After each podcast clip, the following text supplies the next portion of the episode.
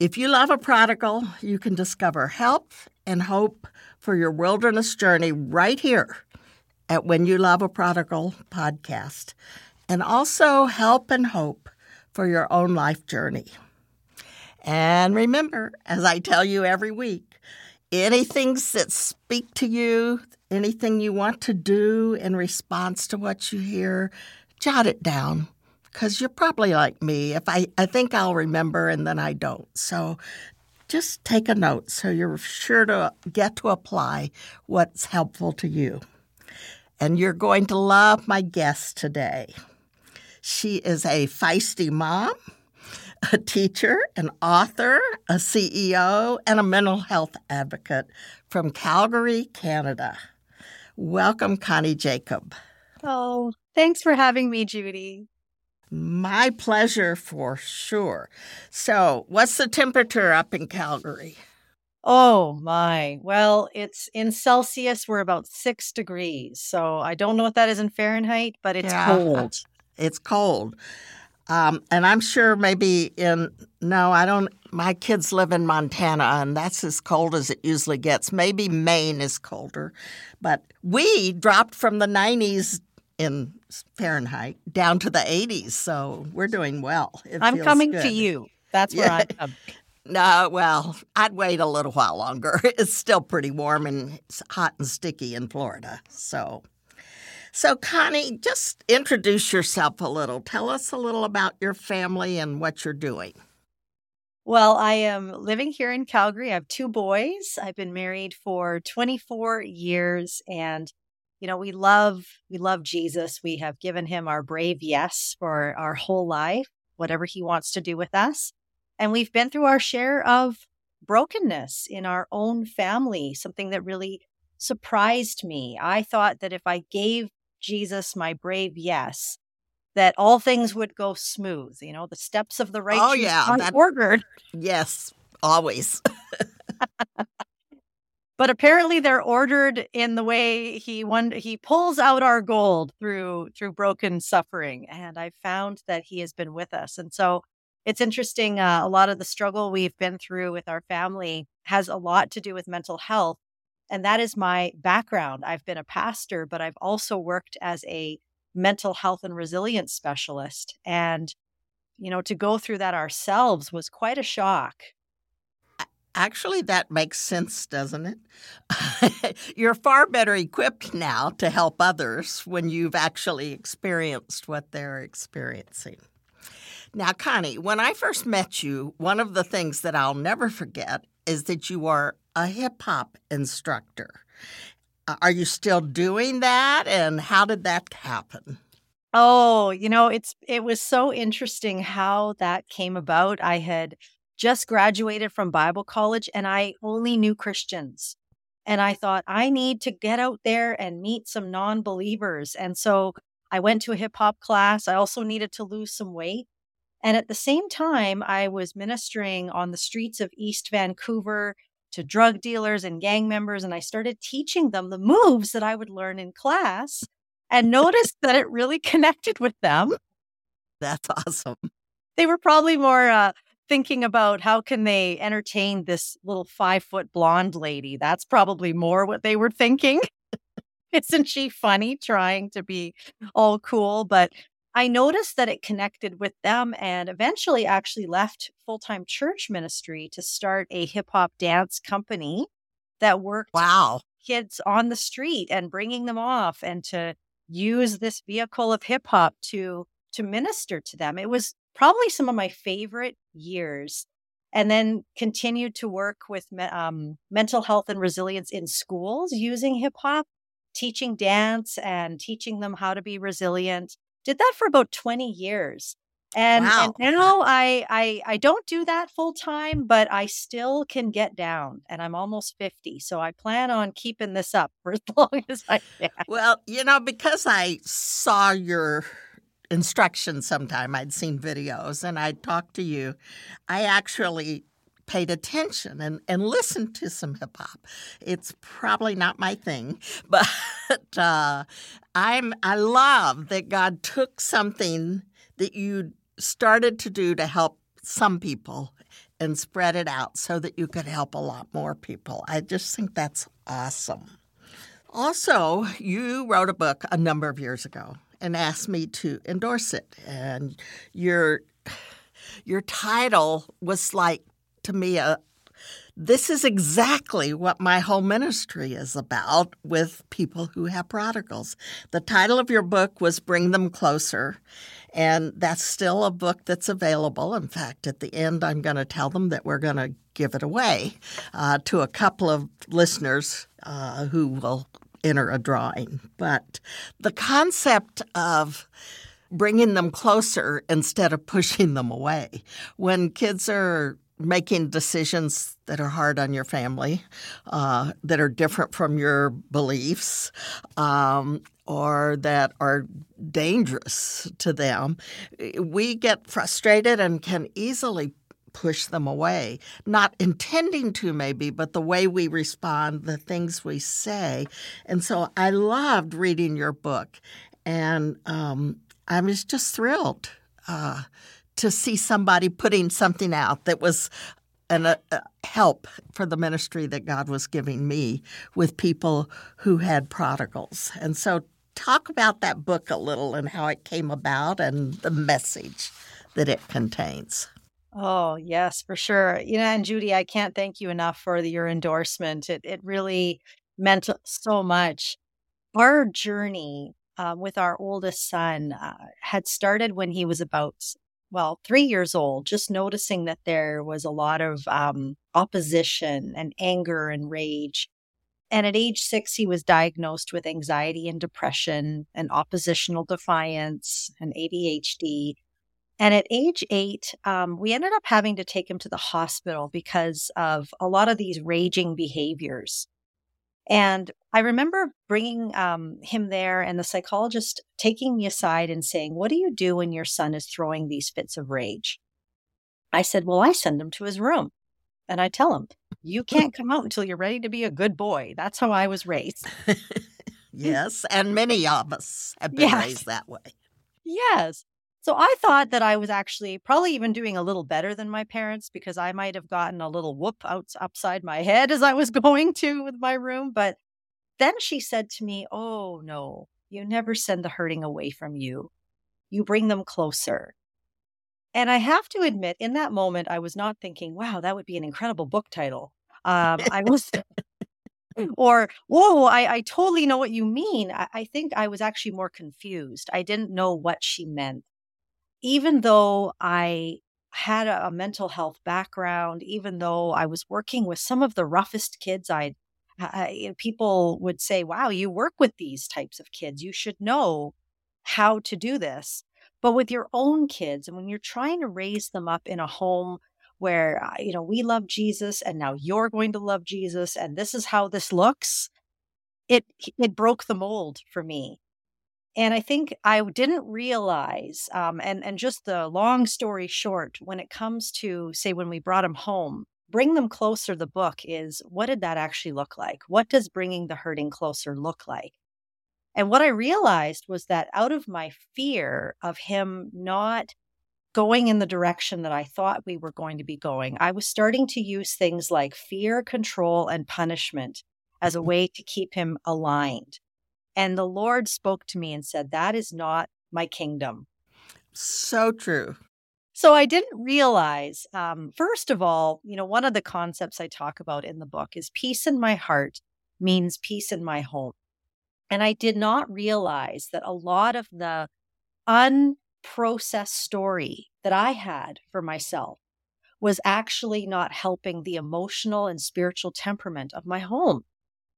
And so mm. when he would get angry, because I had never processed anger, I thought anger was bad. We don't get angry. God isn't yeah. okay with angry. So I'm not okay with angry. Um, for those listening, I think God is okay with angry, but I didn't know that at the time. And so when he would raise up in anger, I would raise up in anger. And and that is a pretty natural response for most of us. Yeah, it is. It is. And I realized that as the Lord started to teach me about how he cared about my story. He cared about my emotions. Mm-hmm. Um, he actually spoke to me as I would sit there and I would allow my son to feel whatever he was feeling. And as uncomfortable as I felt, I would just sit there with him and I would say, Son, you belong in our home. Nothing's going to break our connection with you. Um, as I sat there with him in his mess, the Lord spoke to me and said, Connie, I don't send you away from me. I bring you closer in your mess. And that's where you're healed. So allow me to heal your heart so you can hold his. That's beautiful. I, I mean, seriously. And I think uh, most of us need to hear that message over and over because when the emotions rise up, ours, our, our loved ones, it's very easy for there then to be conflict and antagonism and, and the words that come out are harmful, hurtful, and not helpful. Yeah. So I remember reading something that you took your son out of school for a year. Did you homeschool then, or what did you do? And you took him on trips, and I was so impressed. well, you know, we started to notice, um, especially after that hospital visitation, uh, it was about three weeks long, and he was separated from us. And I don't think any of us knew that that would happen. I was just told, this is what you do. And I think we were all surprised. I mean, we were allowed to visit, but but he was there most of the time by himself. And I think that was quite traumatic for a 12, uh, eight year old. He was eight. Yes. And so that year, he really started to struggle in school. And so I took him out because his anxiety was getting worse and worse. And I just brought him home uh, to help him with his nervous system and to help him mentally just be able to relax. We had a great year, and my husband and I started to take our both of our boys on individual trips, mm-hmm. just because it would be uh, a great time for us to connect with them one on one. And we've yeah. continued to do that. It's just been an incredible gift to be able to do that with our boys. So then your approach changed. Can you talk a little about then what it started to look like? You took them on these trips, you spent the time, but did they just not, was he not angry anymore? Or did you have a new way to respond to that? Well, I think that as I started to learn how to let the Lord into all of my emotions and allowed Him to help me process my story with Him, Mm-hmm. I noticed my emotional temperament was able to stay steady no matter what emotion he was giving me. I was able to be a steady presence instead of somebody who was just as dysregulated. Um, I began to look what's underneath behavior. So, behavior is communication. We're, we're all trying to fix the outside behavior, but God's yeah. always going to the heart. And so, I was starting, now that I was working on my inner world, I was able to start getting curious about how behavior was trying to tell me a story. It wasn't the behavior I was supposed to look at.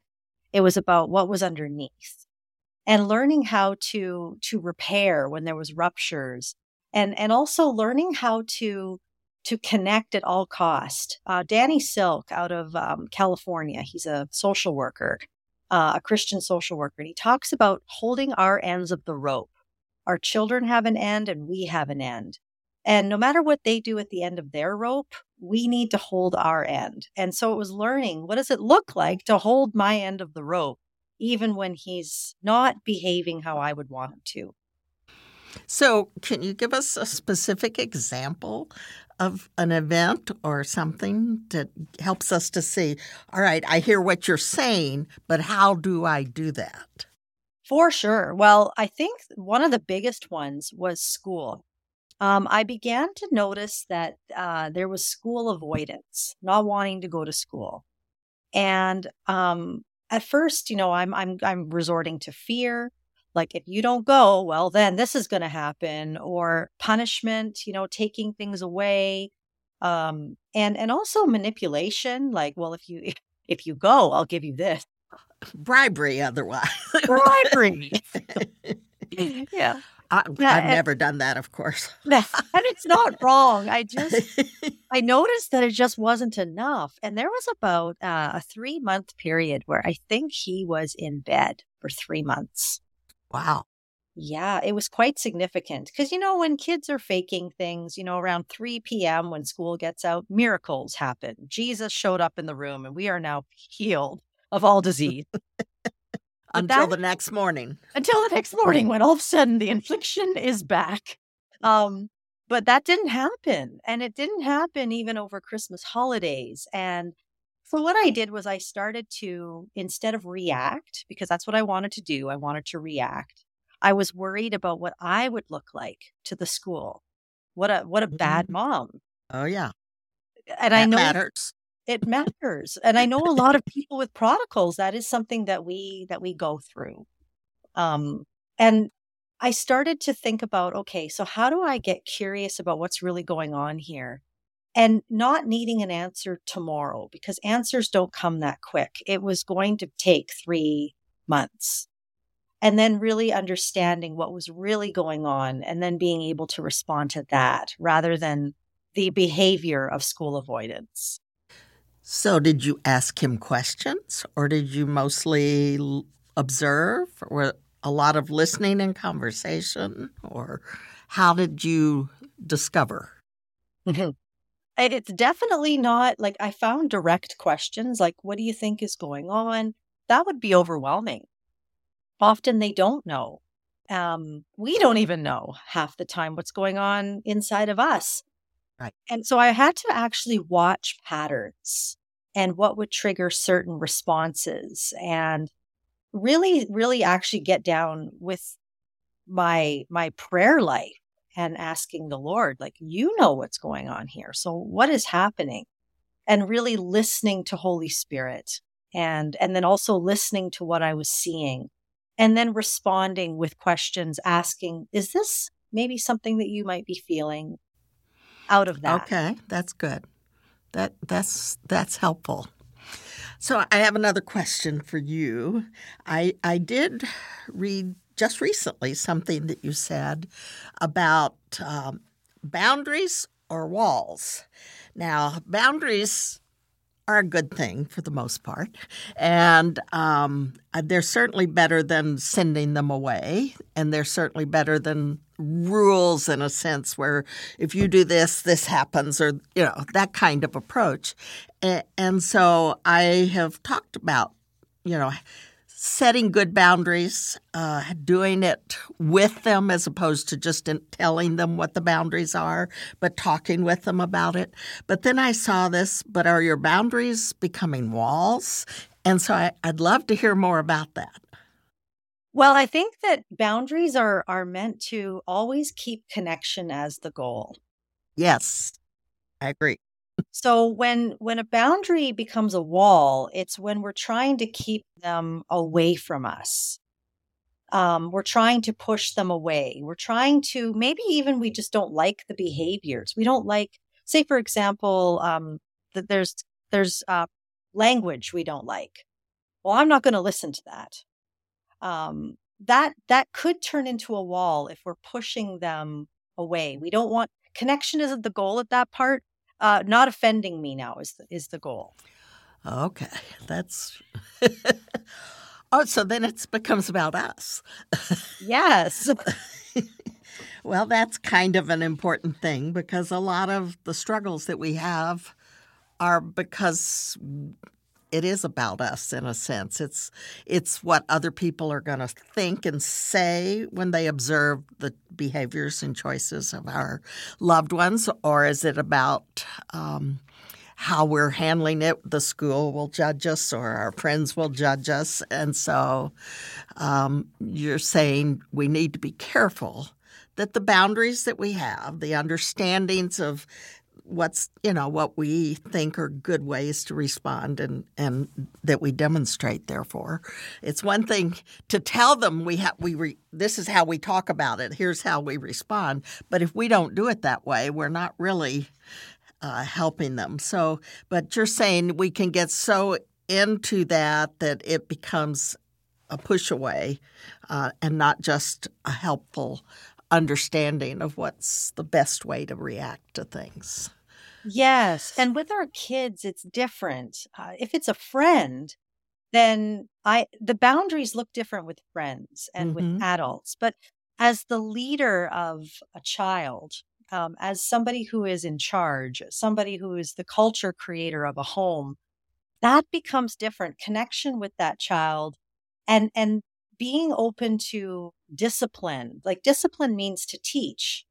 It doesn't mean to punish. And so, what does that look like? So, our boundaries always have to keep that end of our rope. We have to hold the end of our rope, which means a boundary with a child means I will manage me.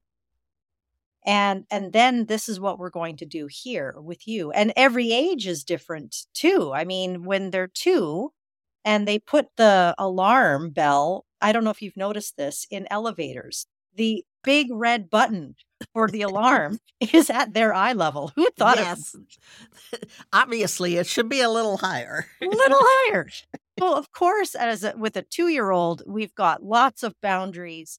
But as they get older, one of the things that I find um, I love, and and again, uh, Danny Silk is such an expert in this, as well as a lot of social workers that are in this area of mental health and that is this idea of letting them own their decisions and letting them see their consequences through and learning from them. And instead of being like, well, see, I told you so, it's more like, how can I support you? What did you learn? Um, how can I help? Like, how, what do you need from me? Those become very important questions as they grow up. And those become, we're still holding our end of the rope. We're still got the boundary, but now it's not this separation where I think uh, um, I'm trying to think of a good way for your listeners to understand the difference between a wall and a boundary. And I think that it kind of comes down to does your child still feel like they are a delight to you in your boundaries? And if they do, you've got a boundary. If they don't feel like a delight, we have a wall. Oh, that's great. That's very helpful, I, I think, to delight. I love that. So you've talked several times, and you're working in the arena of mental health. Um, how does it happen uh, in a family? Uh, for your own mental health, what do you need to be doing? And then how do you help your children grow and have an understanding of how they can be uh, in a healthy way? You know, it's interesting. Um, I was thinking about that. And I used to do a lot of school assembly mm-hmm. talks mm-hmm. uh, on mental health. And I remember one girl, she was in grade eight. She came up to me after I did a mental health presentation and she said, You know, you speakers are all the same. You just say the same thing over and over again. Guess what? We're not listening. and that's what we might say about our children, too. Yes. Whether they're in the home or out of the home, they're still might say we're not listening. That's right. And I thought about what she said and, and I realized what she was actually trying to say in her beautiful grade eight way was stop telling us what mental health looks like and start showing us. We, we're tired of hearing it. We need to be shown. And I think that in our homes, that is the opportunity. We don't teach as much as we as we model. And so how do we do that as parents? Like how do we show them that we are taking care of the garden of our heart? Taking care of our garden of our heart spiritually, our our time with the Lord every day, our our ability to surrender, our need to react. Um, that is actually developing in in neuroplasticity in mental health that's actually wiring the brain towards love when we can show them instead of tell them how this works. And, and it actually creates neural pathways that begin to fire together that are able to withstand a lot of pressure and a lot of uh, things that would test their resilience. Now they can stand up against those things because they actually watch the adults in their life modeling them. So, what did that look like with your son? Well, I know for me, I, I honestly feel that as I began to really allow God into the crevices, I call them the crevices of my heart, I noticed that I was able to handle the hard stuff being thrown at me. um, with both of my boys, being able to handle uh, a lot of their um, emotion, a lot of their struggles, and be able to catch and release their emotion and going, wait a minute, you're you're angry right now. I'm not angry. You're angry. I don't need to hold that. I can be there as an anchor for you, but I'm not taking that on. And and that came from honestly me and the Lord and my journal every morning before my kids woke up. That that's very helpful, I think. Um, so I guess my next question is, what did you do after that girl said that to you? What changed in what you were presenting?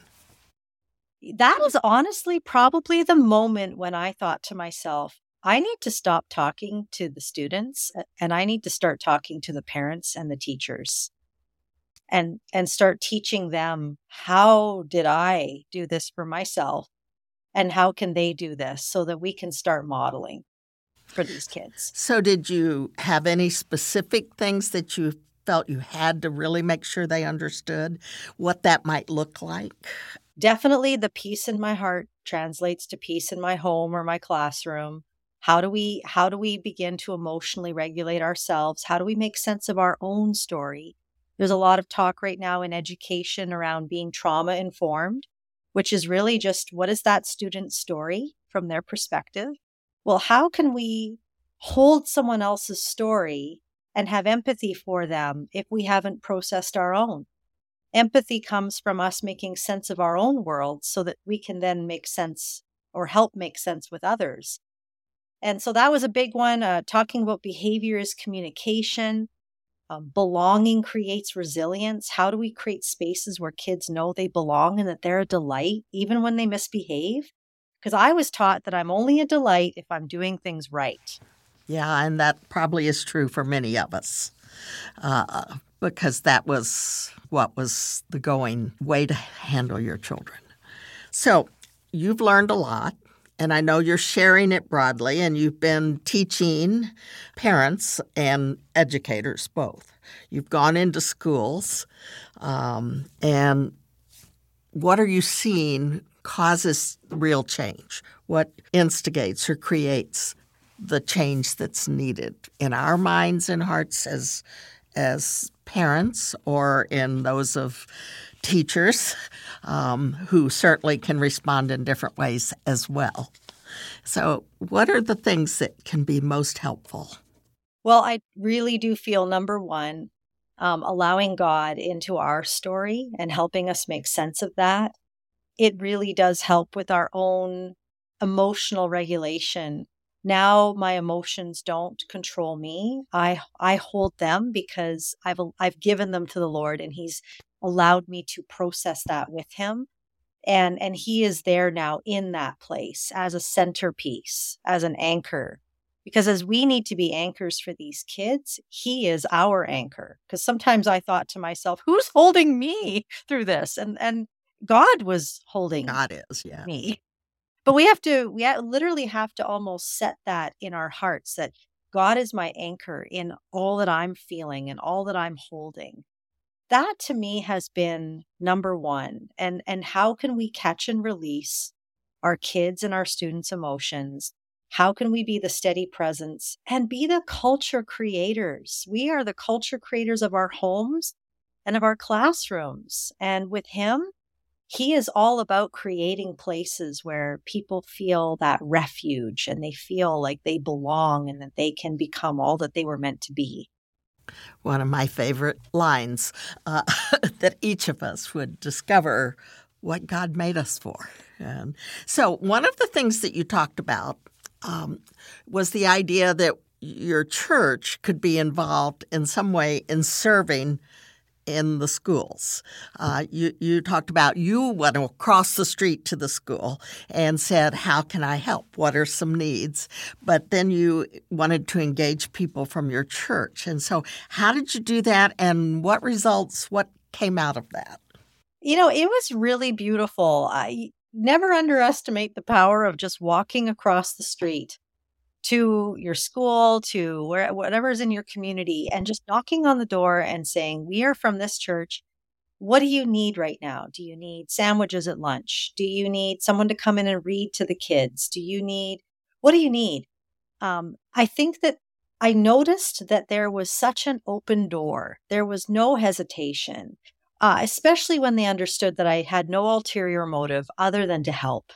Right. That's all I wanted to do. And then the doors just kept opening. And that's actually how I ended up working in schools for these 25 years, is just because I took that initial step of walking across and knocking on the door. And how did you get other people engaged in that? Because that's my understanding was you did that. Yes. Well, all of a sudden, then we we started to um, pick up kids in our community um, with a bus. So getting my church involved in how do we actually go to these families rather than inviting them to our church. Let's go to them. Uh, we started hosting programs uh, in the housing co-ops because we would meet the kids in the school. Uh, we put on a play, actually, some of us in our church. We went over and put on a school play and produced that all for them. And there's so many ways to get involved and and to to to make lunches or just to be there to to help supervise kids after school, whatever that school allows. Okay, so that is a great way to get people in a church connected with the needs in the community. Um, how did that improve or or show progress when it comes to good mental health and good handling of troublesome kids or troubled kids. Well, you know, as soon as we we would go out every Wednesday night and go into these housing co-ops, and we would actually go visit these families in their homes. Um, I, I got a team together. We always went out in twos, uh, a lot like uh, Bill Wilson in New York City. This is where we got this idea from. And we would go into their homes and just visit with them. And as we worked with the family, that's when we noticed the difference. And isn't that interesting that I noticed that at age 27? And now realizing again that if we can work with the home, th- these kids are going to be okay because their parents know what to do. Their parents feel equipped. Whereas a lot of times, and I think where I empathize is even for myself, that was my number one thing that I struggled with is who's going to help me? Who could I possibly tell about the brokenness that we're going through in our house? The shame that you feel as a parent is enormous. And if and I noticed that as I was helped, then I was able to help and be a parent to both of my boys. So if one of our listeners is in a similar situation who's saying, who's going to help me? And how do I do this? What would you tell them would be steps, maybe, that they could take to get on a good path? It, it doesn't necessarily happen overnight. Uh, I, I know that having observed, as you've talked about the issues with your son over several years, that it took some time. And so I don't want them to think, oh, if I just do this, it's going to be okay overnight. It might, but it probably won't because you're talking about patterns that have been in our lives and that they're used to, and you are needing to grow and change so that they have a better chance to grow and change. Yes, you're and you're so right. It it doesn't happen overnight. For me, the initial it took about a year, to be honest. Um, I think for me, the the greatest thing that helped in the initial was um, my son had a counselor, and he didn't want to go see her. I mean, he's eight years old, and that just didn't feel right to him. So I would go. So instead of thinking, no, I'm going to force him to go, I thought, well, I'm going to go and she would help me and then I would help him. That's beautiful. That I like that. And I find to be honest, I think that that's a great place to start. If a parent has a counselor or someone who's helping them, that is key. A lot of people are thinking, you know, just get my kid on meds, get, give them a counselor. But I think that it actually, if a parent can have that counselor, and and and the child might need it too they might i mean every situation is different all i know is that it doesn't hurt for the parent to have that extra support and then that was someone safe i could share everything with. I didn't have to worry about them going, but but you're in ministry. But you're a pastor. I look up to you. so, if you had in front of you a parent or a group of parents who were struggling with children or young adults, not their children in the home still even, and and they're like, okay, what what are the main things then? I know you've said, but it doesn't hurt to, you know, reiterate so that in different words sometimes it comes out and catches where it doesn't when we say it the first time. But so say you have a 22 year old who's just finished college and they're on their own and they are making some bad decisions. And for us, one of the worst things is they say, Leave me alone. And that happens a lot. And so they're even being pushed away and not having the opportunity to influence. What what would you say to them? Uh, well, that's first of all, I'd say that's hard. That that's is very hard, easy. and not and, uncommon, and not uncommon. And so, not to diminish any feelings that that might have going through that, how painful that is. Um, but that being said, love always knows not to hold on and to grip people. And Jesus doesn't do that to us. You know, when we have pushed him away, if you've ever been the type that has pushed him away, and I have, mm-hmm. uh, he has never stopped pursuing me, but he did it in a way that was very gentle and that didn't make me feel that he wasn't um, going against my wishes. And so I think number one is letting go of our need to be in control. Oh, yeah, that's a big thing control. because in that moment, I think as parents, we instantly want to control. We do. And so letting that go, I think, is really important. And that's where God can help us because then whatever response we give will not be resorting to fear, control, and manipulation or punishment. Or, well, if you're not going to phone me, well, then forget about coming over for Christmas. like, Even though what you're really thinking is, please come home for Christmas. Our behavior is communication, isn't it? Isn't that so interesting? Uh, and so, you know, and then we can respond. We can say things like, I will be here when you are ready.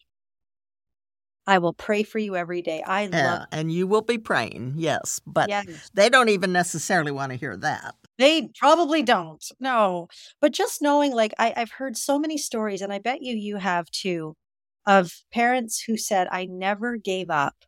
I always prayed. I told them, I'm here for you. I will be here when you're ready." And those kids coming back and saying, "I am so glad."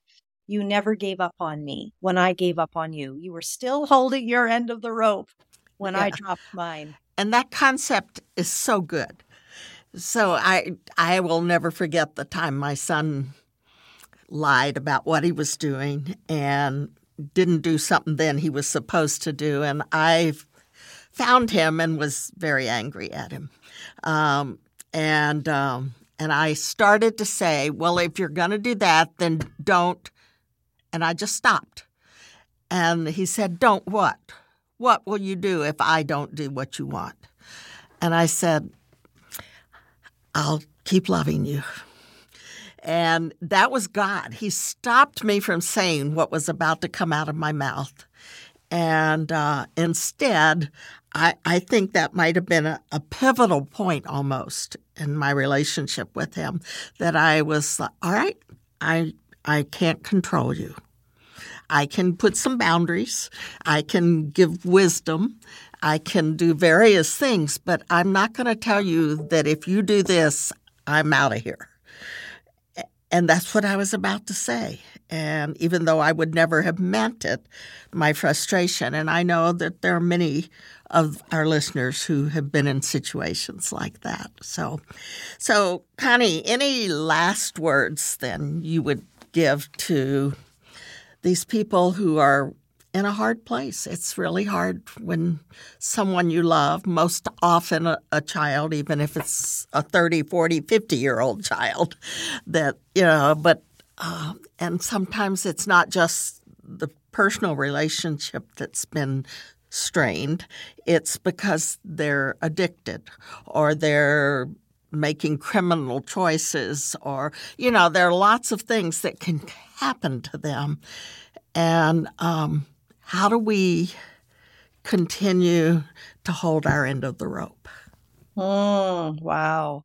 Well i want to remind everyone that you're braver than you think. This is probably the bravest thing you'll ever do is go through this uh, I wrote over myself, and I felt it was really God who gave me these words and said, Speak this over yourself every day. I am brave. I show up when it's hard.